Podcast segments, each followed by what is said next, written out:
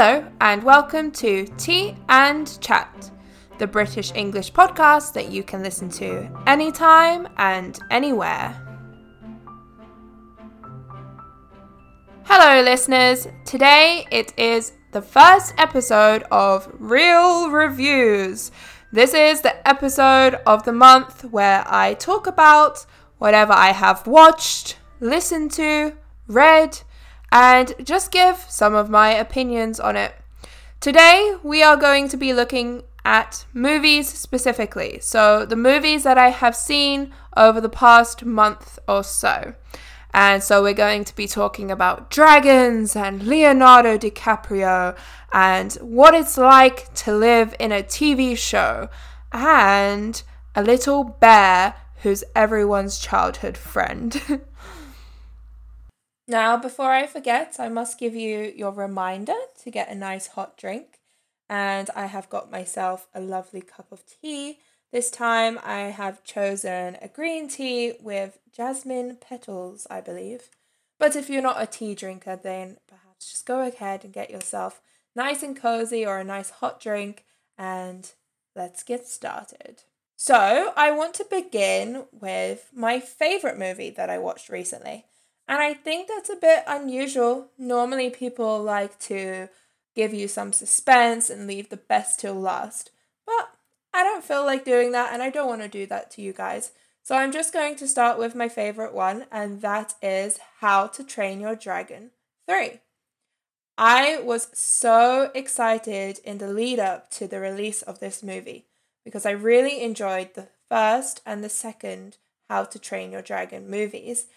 And they are cartoon movies, probably aimed at children, but that's not going to stop me. I mean, I'm a huge Disney lover also, um, so any kind of cartoon movie, I will definitely give it a shot and try and watch it and see if I like it. For How to Train Your Dragon, though, it's not a Disney movie, it's a DreamWorks movie. DreamWorks have made movies like How to Train Your Dragon, Shrek, which, if you haven't watched Shrek, it's a classic Classic movie, I really recommend it to you, and the Madagascar movies, just to name a few. So when I heard about the release of the third How to Train Your Dragon movie, I was so excited because I really did enjoy the first two, and they're really funny and really heart-wrenching. Sometimes, you know, cartoons, they leave it a little bit light-hearted because they are aimed at children, but I also find on the other hand that a lot of the times they do have like a deeper meaning, and also I think there are messages aimed at adults because they know, of course, the children can't go to the cinema by themselves. Of course, they will be going with their parents, so you have to make it a little bit entertaining for the adults also, or at least keep them into consideration.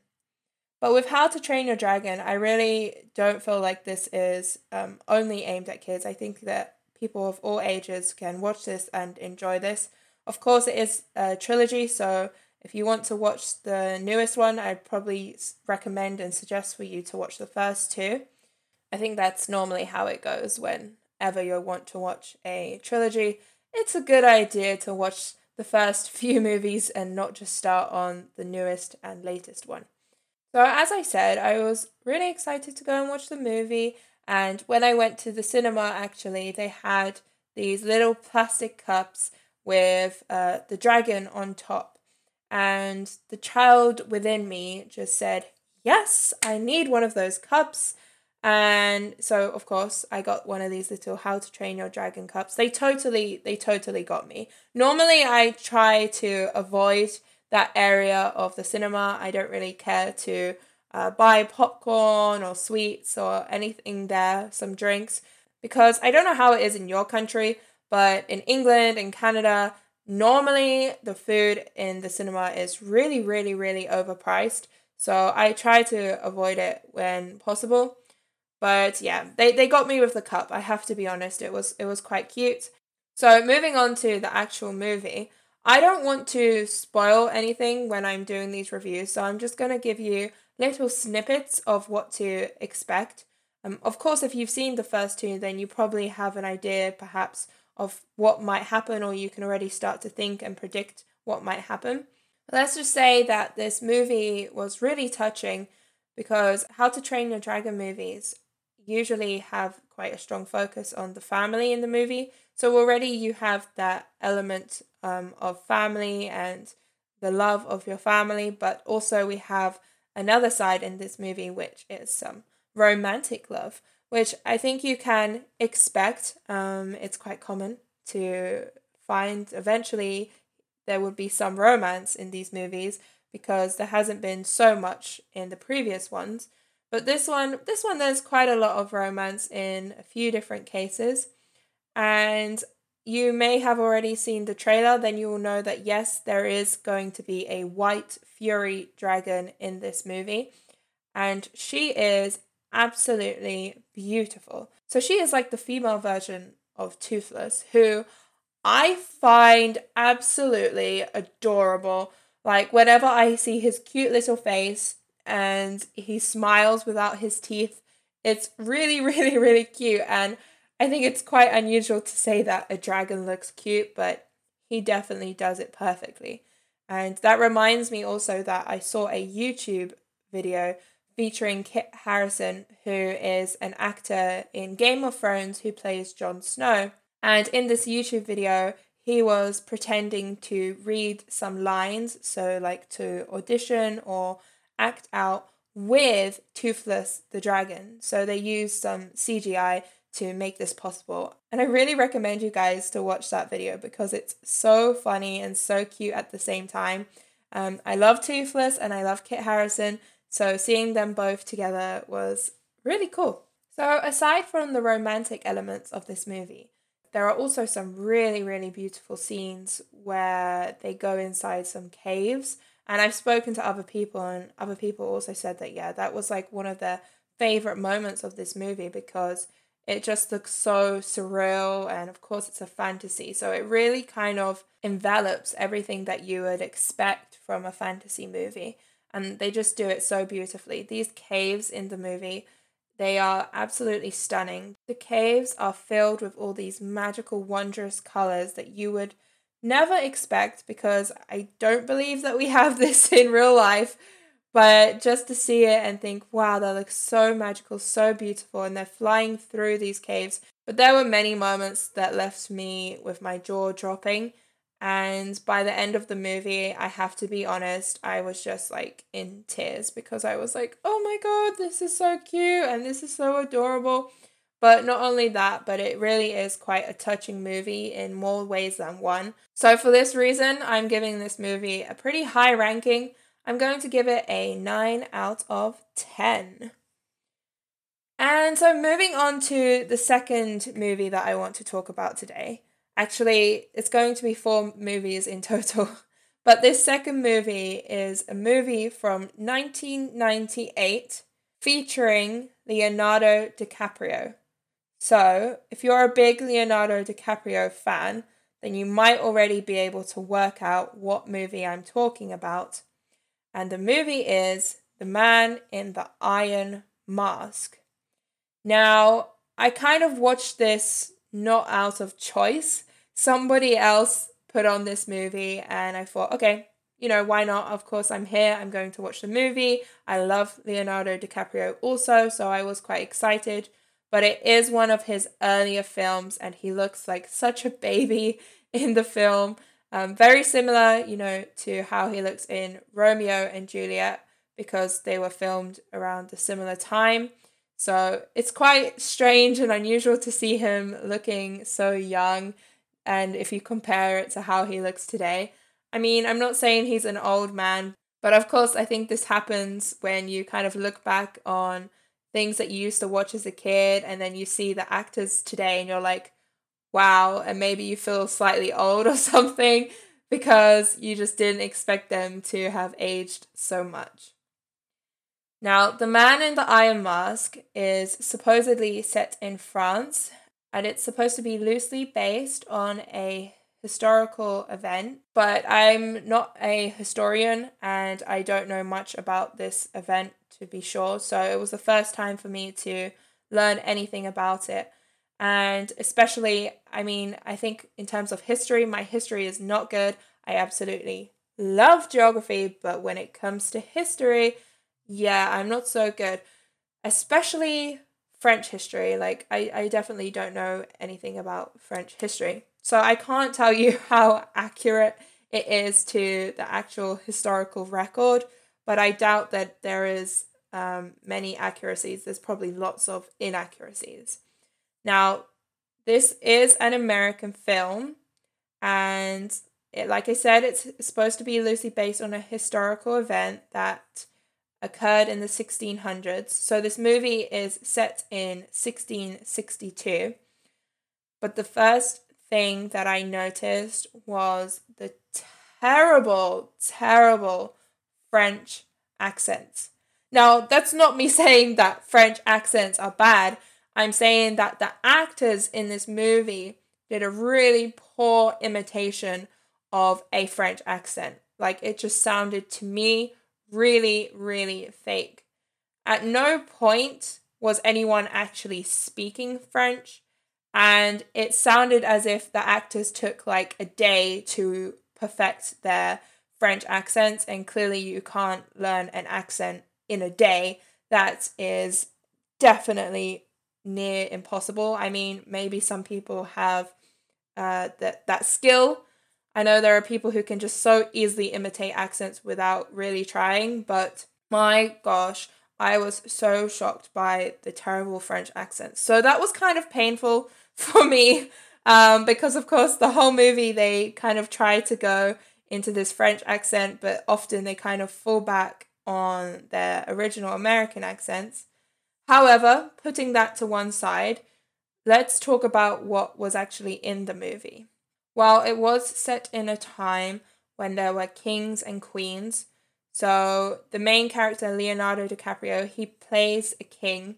So we see a lot of what we would expect to be royalty at that time, what it was like to live as a royal in this age.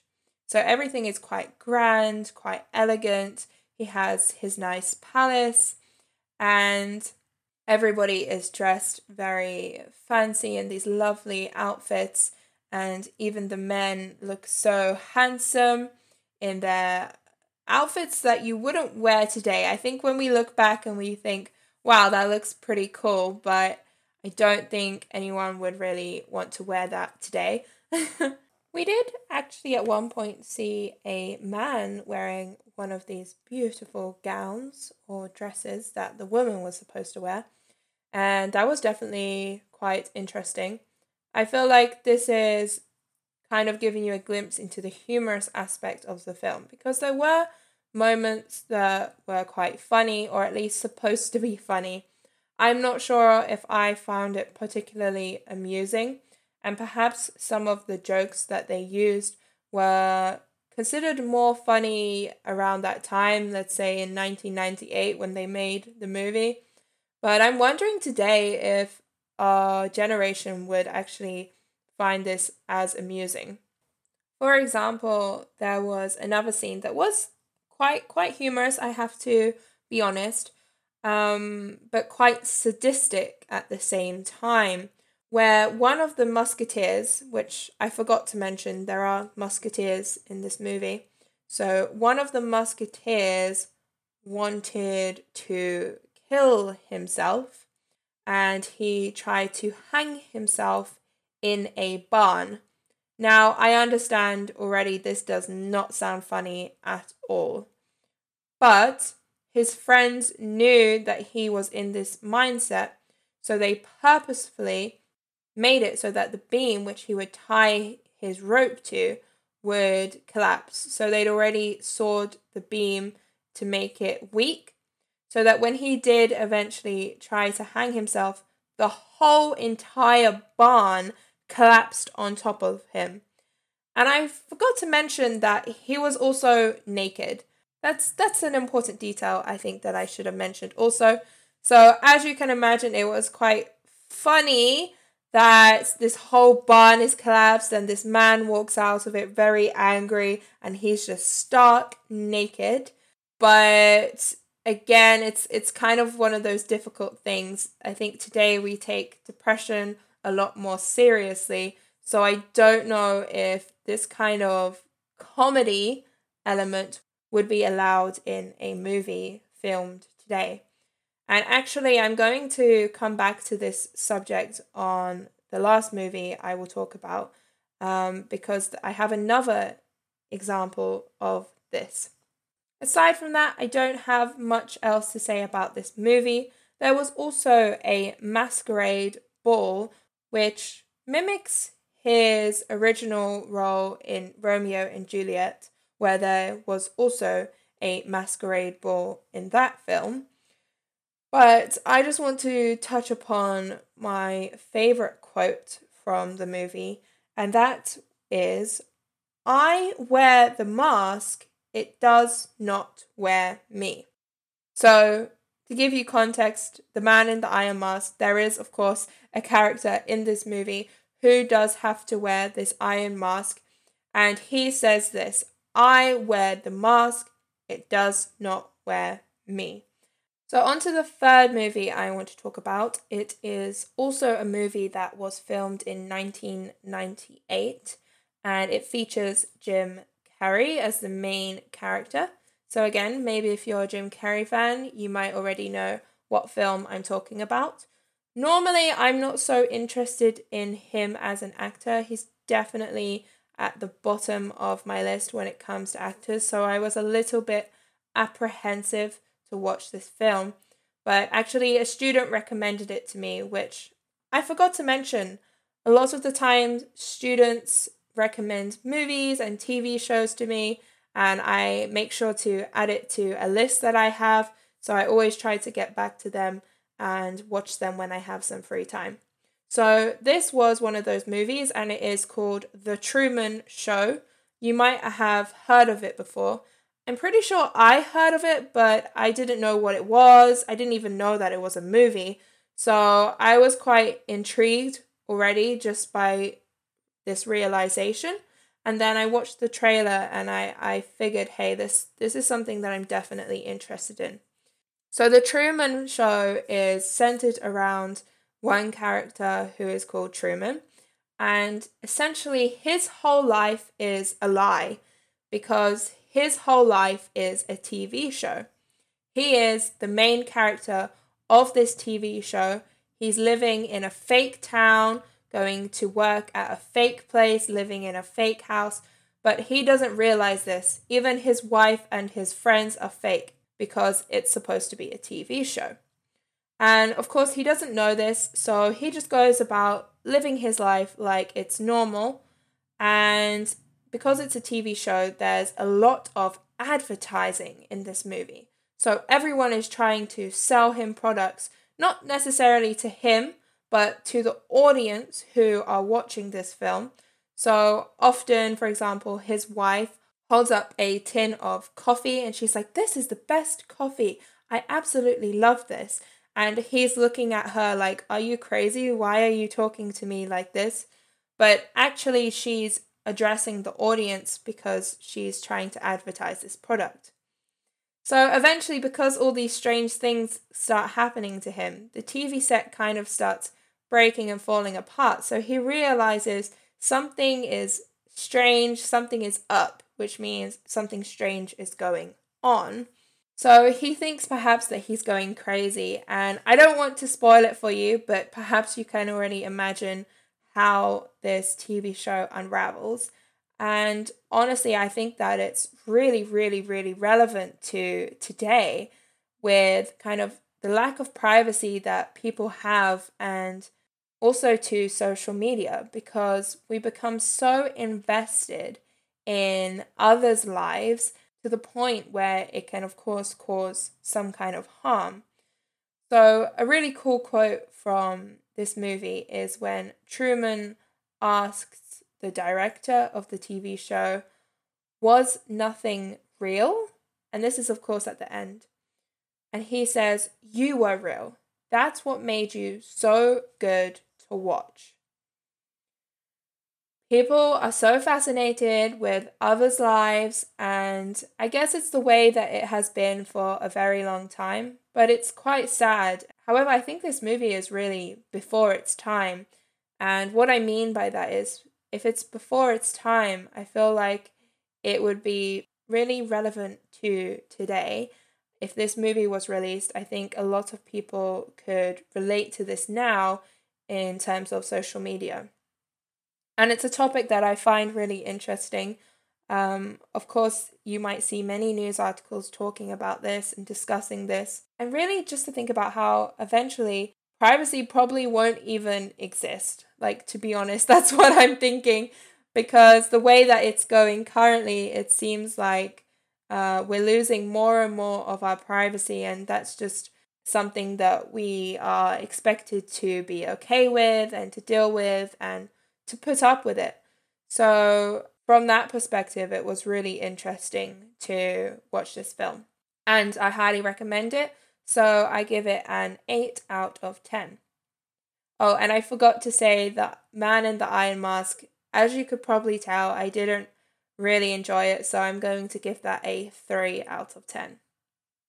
So the last movie on my list for this month is Christopher Robin.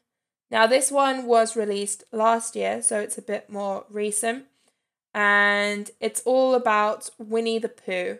So Winnie the Pooh and Christopher Robin have grown up to the point where Christopher Robin is now a fully grown adult with a wife and kids, and Winnie the Pooh looks a little worse for wear. In fact, they made all the characters in this movie look like really old-fashioned teddy bears, and I can kind of see the reason for that, because Winnie the Pooh is actually a pretty old story in itself, but also the whole film was set in London around the time of the war, I believe, just after the war had passed. And back then, you wouldn't really find the toys that you would get in the stores today or find in Hamleys in London, for example.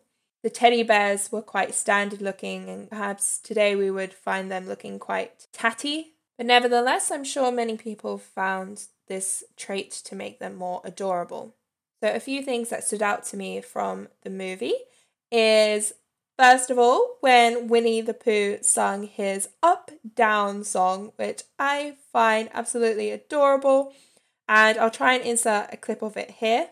When my up-down touch the ground, it puts me in the mood. Up-down touch the ground, in the mood for food. And I should add that I absolutely loved Winnie the Pooh as a child. I had it on V H S, so on video, and I used to watch it when I was little. However, when I did see the trailer for this movie, I wasn't really that interested. And Winnie the Pooh is definitely one of those stories that I think personally doesn't really have adults in mind and is just purely uh, focused on the children. But I did try to pay attention to this movie to see if they did pull out anything that might address the adults in the audience. And there were a few things. For example, like I said, Christopher Robin, he's a grown man and he is working in a luggage company making suitcases. And he is very overworked and he is extremely worried about his work. It's all that he is focusing on. And I think many adults can perhaps relate to this, that there are times in their lives when they are working so hard. Perhaps they get quite stressed or to the point where they are completely burnt out. I've definitely come close to experiencing this recently because I absolutely love working at the moment, and I'm working like from the moment I wake up to the moment I go to bed. But I do make sure to be careful not to experience this burnout by, for example, still making time for my family, my friends, to take small breaks away, to do other things that I enjoy, because I do really enjoy my work. But it's still good to have some down time, some relaxation time. And a really cute scene I found was that when Winnie the Pooh was absolutely obsessed with his red balloon, it made him so happy. And I thought that was really cute because it's important for us to remember that the simple things in life can usually bring the most joy and the most happiness. And this is something that I really believe in, and I think it's really important because people get so wrapped up in the idea of having the latest technology, the latest pair of shoes, to have the latest fashion, and then forget the simple things. So for example, if we're talking about gifts, I think it's really beautiful to give gifts that are handmade, or at least were selected with that person in mind. So the fact that he was really excited about this red balloon, I thought was really nice, and I really like balloons too, so why not? Balloons make me just as happy as he was, but in the movie, Christopher Robin did not understand this. He was like, what's so interesting about a balloon? It's just a balloon. Actually, around this time, they were in a train station in London, and there was actually an old steam train, which looked very similar to the Hogwarts Express that is in Harry Potter. I think probably all steam trains look similar, but it's definitely quite nice to look at, to see what some of the first trains used to look like. And in England, you can still go and ride on these steam trains. I'm not sure if they leave from London, but there's definitely places in the countryside that still have them because people really enjoy their experience, which I think is fair enough. It's lovely to see what we have achieved over such a short period of time. Once again, you're going to have to excuse me while I take a sip of my tea. It is quite lovely. If you drank tea while watching this podcast, send me a message and let me know what tea you are drinking. Maybe give me some recommendations. I know green tea is quite healthy for you, so I do try to drink that. But I won't start talking about tea too much because we had a whole episode about that last time. So other things that I want to pull out from this movie were that there were lots of British black cabs in central London, which are quite iconic in the same way that we have the London red double-decker bus. But believe it or not, Londoners rarely use black cabs, I feel like, because they have extortionate prices, really, really high prices. And I know tourists still like to use them because they're kind of like an attraction. And I can understand that it might be quite a fun experience. But to me, it's just like any regular taxi. There are times, of course, when we do use them, or they might be the only option. But in London, we have such good public transport that it's quite unusual to use a taxi to get around. I also want to talk about accent again. Throughout the movie, most of the characters are using received pronunciation, which I would say it's quite old-fashioned and in some ways out of date because I don't hear people use received pronunciation too often. But it is quite nice, and I would kind of associate it with the time. Around that time in wartime, we would expect uh, the majority of English people to speak this way. For example, if you've ever heard Winston Churchill, who was our Prime Minister at that time, giving a speech over the radio, you could probably find a clip on YouTube also. He has this very strong British accent that I think it's quite close to received pronunciation. But not only accent, also language. There was a point when the wife said, "You gave us a fright." And this is just kind of hilarious to hear because we never use this word today. Like, you gave us a fright. It's very old English, you know. Today we would just say, "You scared me," or "You made me jump out of my skin." But it's quite useful to keep in mind that if you ever come across some new language and you're not sure whether it's something that we use today or or it's a little bit outdated now, actually when you search in Google for the words in English and you see the definition, if you click the arrow to show more, it will give you a little graph which demonstrates how that word has been used over a period of time. So you can see if it was more commonly used uh, fifty years ago or one hundred years ago, or if it's more commonly used today. So that can be quite helpful, and I really recommend that to my students so that you're not left with a lot of language that perhaps it's quite fun to learn some unusual words from time to time, but honestly, natives might look at you strangely or not even understand what you are saying. There was a scene where the boss also said, "It's codswallop," which I find really, really funny. Again, we don't use it so much today, but it's a very British expression and it's one that I do quite like, however. And it's just another way to say that's nonsense. It's quite informal, but you can just say that's a load of codswallop. Like, that's rubbish, that's nonsense. And I find this quite funny, but it's also a really British expression. And going back to what I said earlier about the comedy in depression, Eeyore, the character Eeyore, is kind of the epitome of this. This is essentially his character. He's very depressed, quite honestly. He's very sad and gloomy, and he just kind of goes around all the time complaining about everything and how his life sucks. But people find this funny. Like, it's kind of got a comedic element to it. And I know a lot of people really love Eeyore, and I do too. I think he's such an adorable character. But watching it now as an adult, I can see that it's kind of sad in other ways, because it's not funny to laugh at someone with depression. There's absolutely nothing funny about that.